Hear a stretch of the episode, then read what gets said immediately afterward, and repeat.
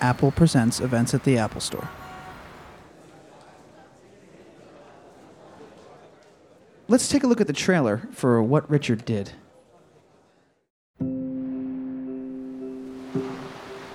I thought it was good to be ambitious, isn't it? Hey, old dad. Beautiful son. Failure's not an option now, right, Pat? That's it. But I get too gay about it, right? Yeah, no. I'd talk to you lads about pretty much anything. Do you Yeah. know what I mean? She's pretty cool, man. She is. And she's mate to you.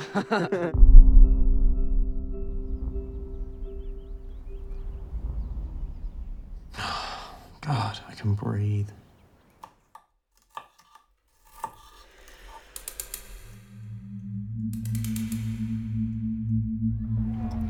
Connor, easy. You're right, coming? Yeah, so man. The guards were here. What do they say? Were you there? Are you telling me nobody remembers anything? We should have checked him. Put him in an ambulance. It just got out of hand. You can only think yourself.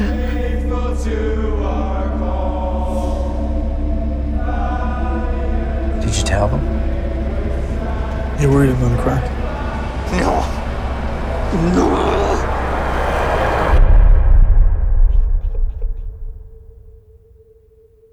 I can't believe this is happening to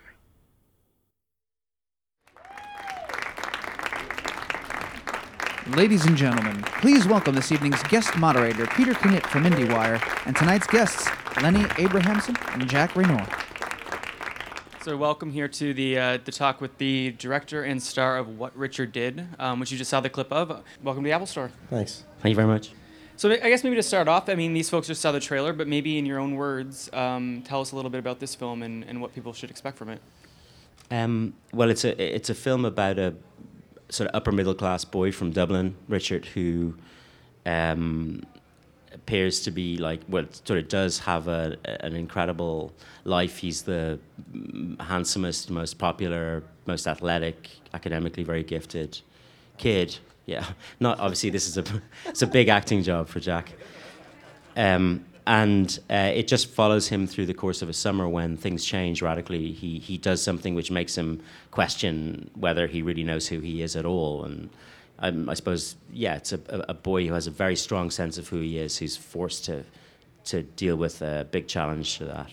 But it's written by uh, Malcolm Campbell. Yes, it's written by Malcolm Campbell, who's a, uh, actually a British writer who's living in Ireland, um, who also responded very strongly to the book that the film is loosely based on, which is called Bad Day in Blackrock, written by a writer, Irish writer called uh, Kevin Barry, uh, Kevin Power, and he's yeah, so Mal was a big you know collaborator from the beginning on the project. And that book is a fictionalized account of an actual true story. Um, I mean, was there any when you're filming this, even though it is fiction, um, was there any sort of conflict with the, the you know the case and the people that were involved with the the story? It's loosely sort of We, I'm like, the book had moved so far away from that event. Um, and our film, before I even came on board, I mean, back in 2010, the script that they'd initially, like the first draft that they'd written, was so far removed from that event that, uh, I mean, you could liken our movie to seven or eight different cases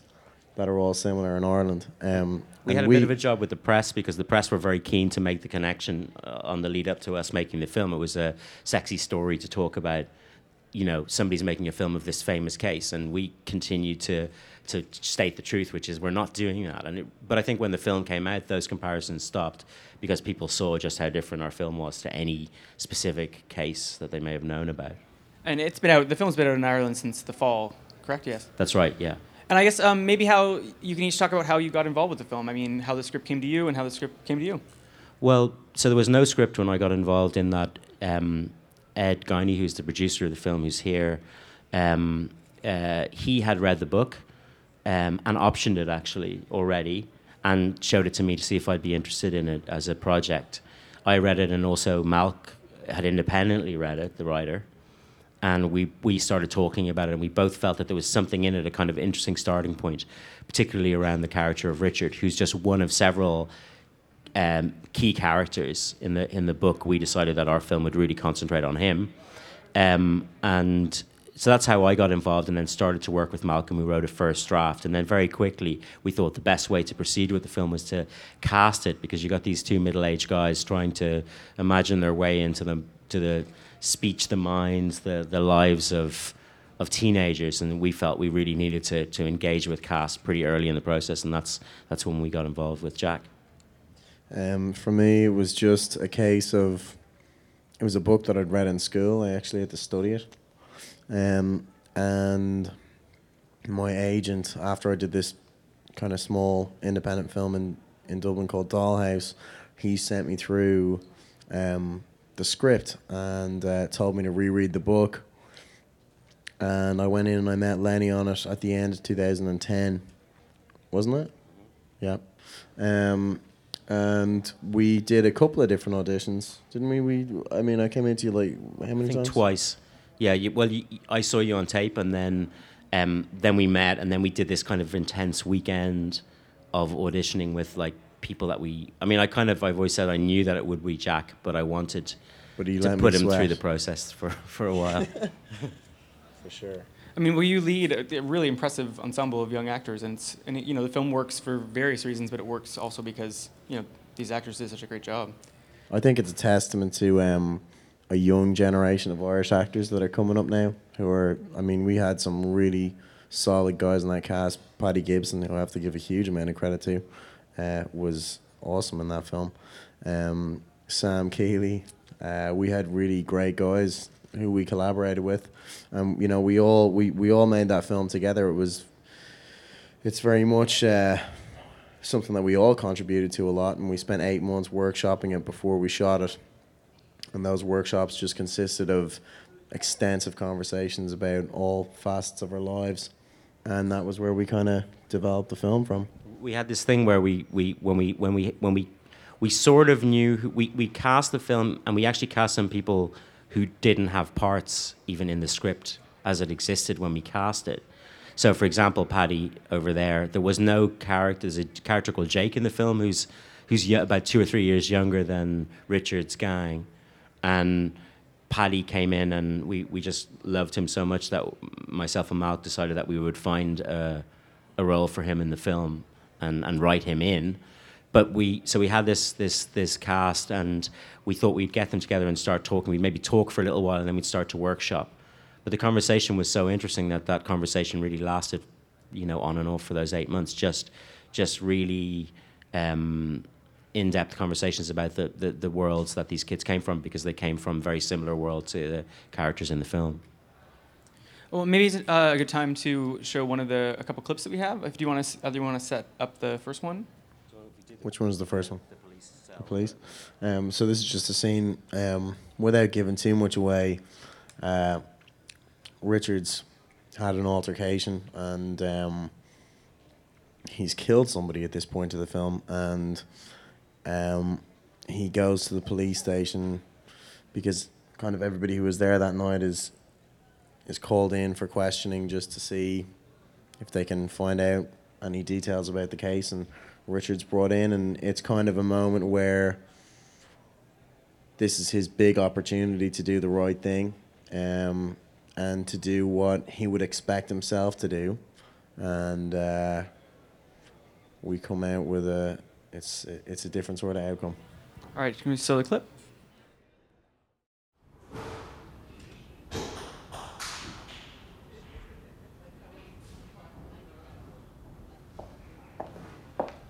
Morning, Richard. Thank you so much for coming in.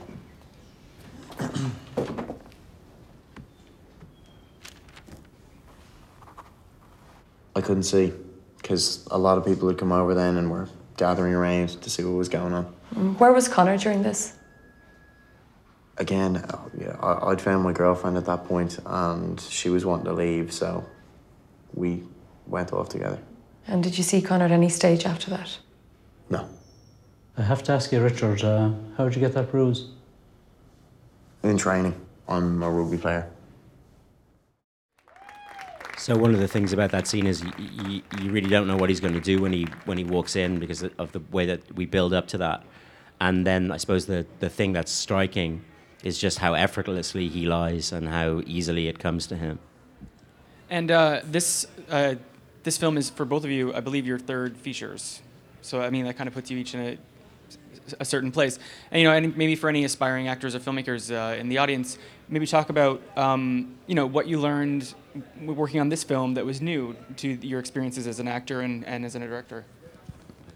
Well, for me to to kind of spend eight months and have the freedom to develop a film, um, and really think critically about it before you go into it, especially when it's something that's so close to your heart, um, was an amazing experience, and I think that everybody should do a film like that, where it's not at all. There was never even a moment of ego from anybody on that set. All everybody who was involved. All we wanted to do was make the best film we could.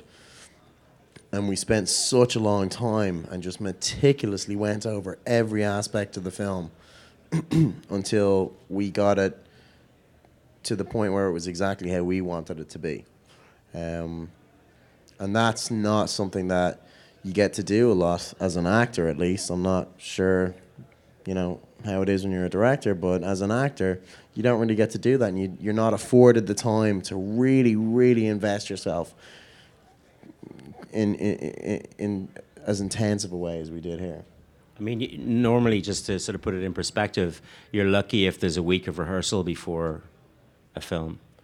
And so, in this case, we had the, the luxury of, of the, all that time in advance. I mean, the shoot was pressurized as usual and time was short, but because we'd worked together in that way, it just meant that we could draw on all that, you know, all that And we all knew work. each other so well at that point and knew the ebbs and flows of everybody who was there, which just made it really harmonious. And that's the kind of set that I want to work on. I want to work on a set where there's harmony and people all push together for the sake of the movie. And uh, coincidentally, you're both working next. I'm not sure at what stages in these two projects that you're in, but you're working on a, a comedy with Michael Fassbender, and you're about to uh, s- star as lead in Transformers 4. So clearly, you're both, you know, jumping off to a, a new. So uh, just tell us a little bit about those projects and how where you are with those, as much as you can say. So the, the the project that I went on to after um, what Richard did, which I'd been actually working on before I started working on Richard did, um, is a film called Frank, written by Jon Ronson, who's here, and um, Peter Straughan, another really fine writer. And it's a it's a strange comedy about a band, and the band are led by um, a musician called Frank, who's played by Michael Fassbender. And the really bizarre thing about the film is that Fassbender wears uh, a fake head, a large fake head, um, and and is, you know, invisible, uh, which is a strange thing to do with an actor who's so sought after at the moment. But it is he does an amazing job. Um, and also Maggie Gyllenhaal is in it. Um, Scoot McNairy, great Irish actor called Domhnall Gleeson, and uh, you know, so I'm we, we shot that uh, at the very end of last year and beginning of this year, and we're in the middle of the edit. So hope to have it finished late, I suppose, early autumn this year. Um, so thanks to Richard, thanks to what happened with us, um, I went on and did this movie called The Delivery Man here in New York with DreamWorks, and uh, from there, a couple of meetings were set for me with Paramount and, and with Michael Bay, and I've, I'm in the incredible situation where he's cast me in Transformers, and I'm going to go off and shoot that now next month um, until the end of the year. Uh, and it's just incredible. I'm so lucky and just delighted and incredibly grateful about it. Um, I guess before we show one more clip and then open it up to the audience, uh, maybe just talk a little bit what you hope um, you know people take from this film and, and what it's been like here at Tribeca watching it with an audience. Um, it's been it's always very satisfying to show a film to. It was seemed the audience seemed to get something out of the film yesterday, and it's uh, festivals are very important for for films. It's a way to, I mean, it creates attention, and it, it's also as a filmmaker a way to see what an, how an audience, a film literate audience, reacts to your work. Um, I don't know. I think there are many things that you could take out of this film. One is one thing I was interested in looking at was just how difficult it is. Uh, how I mean, quite a lot of the the things that I've done follow a pattern in which you think you know the lead character very well at the beginning, and by the end of the film, while the person remains totally real, um, it becomes harder to easily define them, and and and uh, and I think if anything, you should leave this film with less certainties about yourself and about and about what you would do in a similar situation than you may have gone into the film with. Um, that's exactly how I feel. That I think it's a movie that's just food for thought for people, um, and I think you should come out of it and be reflecting on yourself. And uh, I don't think you're gonna leave this film with a smile on your face, but um, certainly it'll make you think critically about uh, dis- different aspects of your own life, and that's what I would hope. Well, maybe we'll show one more clip and then we'll uh, get some questions from the audience. So you, oh, you guys want to set this up as well? Well, just so this is a scene where, again, it's another fairly intimate scene where uh, Jack's character Richard is is meeting one of the guys who was there the night that the that the um, the, the the fight happened, and. Uh, it's a guy that he was incredibly close to, and it's part of the movement towards Richard become. It's part of the journey towards Richard becoming more isolated in the film.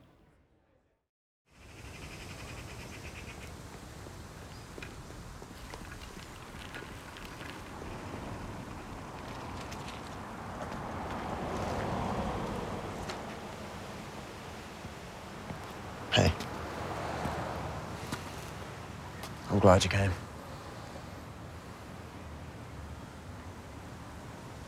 You're worried I'm gonna crack. That's why you wanted to do this. Yeah.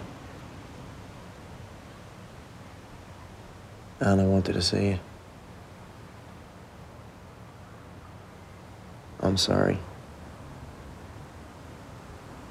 I'm sorry that I dragged you into this, Kane. You didn't make me hit him, okay?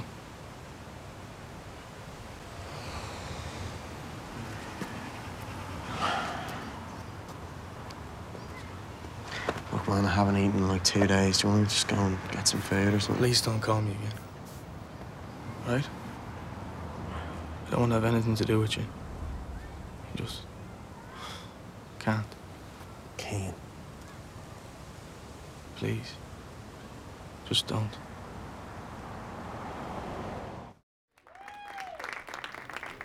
All right, yeah. So, uh, anyone in the audience have any questions? I'd like to ask Jack if he's going to be a primarily film actor, and has he had any stage training or intends to do any stage work in the future?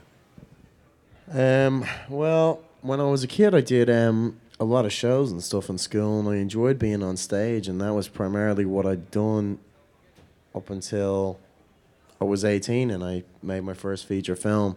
Um, and thankfully, I found the transition easy enough. Um, however, I never trained professionally. I just grew up watching films, and that's all I ever wanted to do from the time I was really, really young, like five.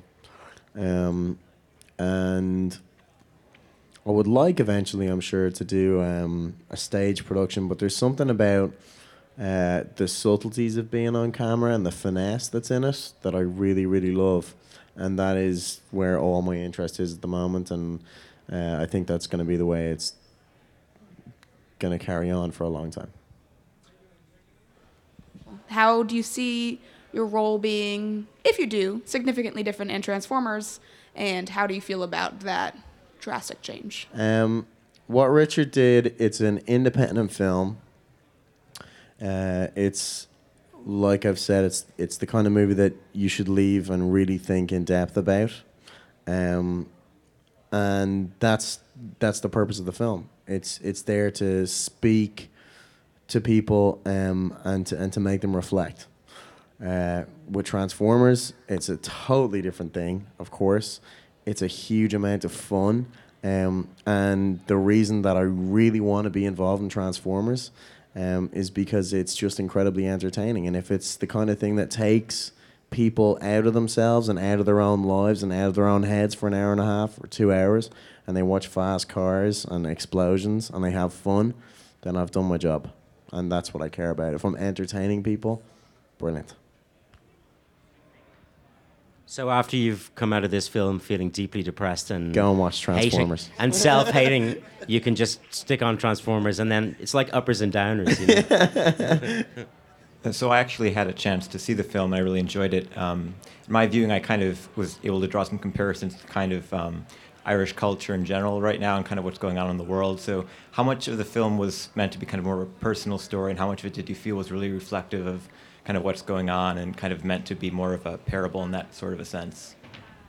Well, I suppose one thing to say is that the the sorts of of teenagers that this film uh, f- focuses on probably have more in common with with their American counterparts really than they than they do with the rest of Irish culture, or at least at least it's a kind of international class. I mean, they're they're smart, um, savvy, tech savvy kids who are into the, into the same kind of cultural stuff that that their peers in other countries would be.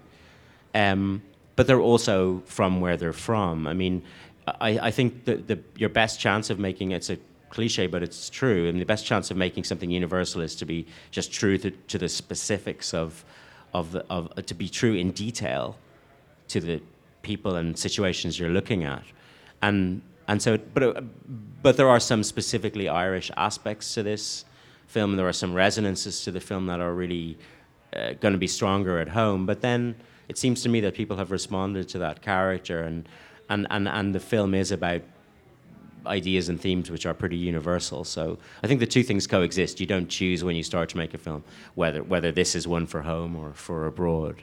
Hope, hope that answers the question.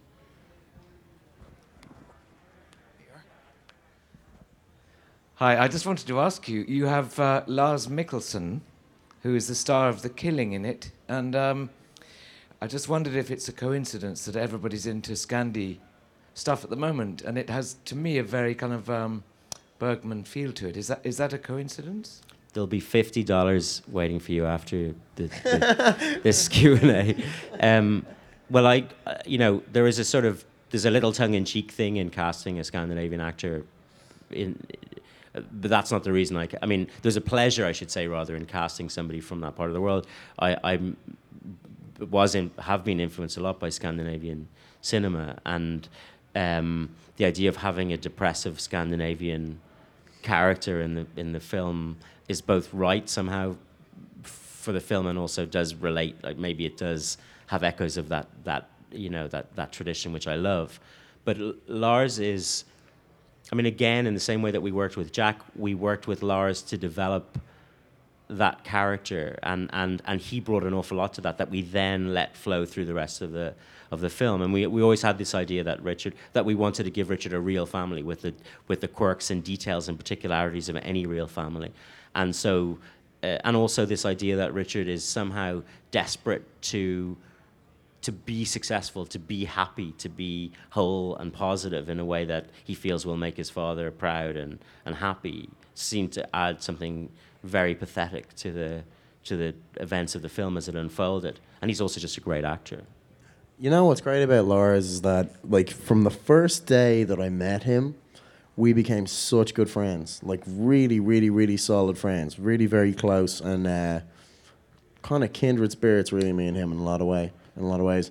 Um, and I think that that translated into the film because, yeah, it's a very father-son relationship, but they're also at the start. You can see how they're mates, and that's very important. They're friends and they relate to each other on that level. And that's why it's so painful when we see that relationship break down because it's not only um, a rift between a father and son, but it's a rift between friends and people who love and respect each other as well.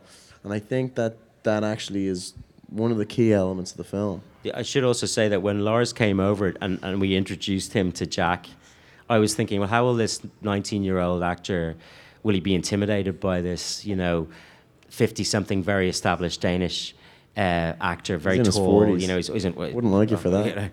And, you know, six foot four and kind of very impressive guy.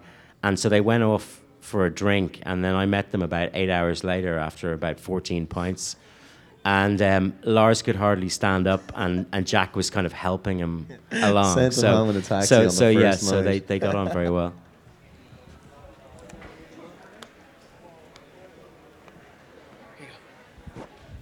Um, Jack, you briefly explained your process from jumping from this film to Transformers, um, and it made it you made it seem like all of a sudden you had a meeting with Paramount. Can you go into more of a deeper process yeah, or yeah, it's how that came hard about? to explain because it kind of nearly was all of a sudden I had a meeting with Paramount. Um, it was such a whirlwind process. Um, this film, the world premiere was in Toronto in September of last year, and once that had finished, I went ahead and um, I went over to LA and I picked up a supporting role in this movie with DreamWorks called The Delivery Man. Um, and while I was shooting that film, Hurricane Sandy hit, and I went back out to LA just to do a couple of meetings. Um, and when I went out, I was afforded just enough time to do a couple of generals with Paramount um, and to basically become familiar with the people who are involved in the Transformers series. Um, and from that point, I met Michael, talked about the film, and uh, I had like two weeks, which was just long enough for me to go through the process. But I should say, I think Jack, I think Jack doesn't un- quite understand how unusual it is. I do understand But how do- yeah, unusual it do. but like, I think it's mad every day. but but I I I remember because Jack was you picked up by WME, which is a big part of I suppose getting into those meetings, and that was on foot of what Richard did and. But, but I, I remember Jack saying to me, you know, what I really need to do, this is back in Dublin after we'd finished shooting Richard and before it came out. He said, my plan is to go out to Hollywood and get a three picture deal.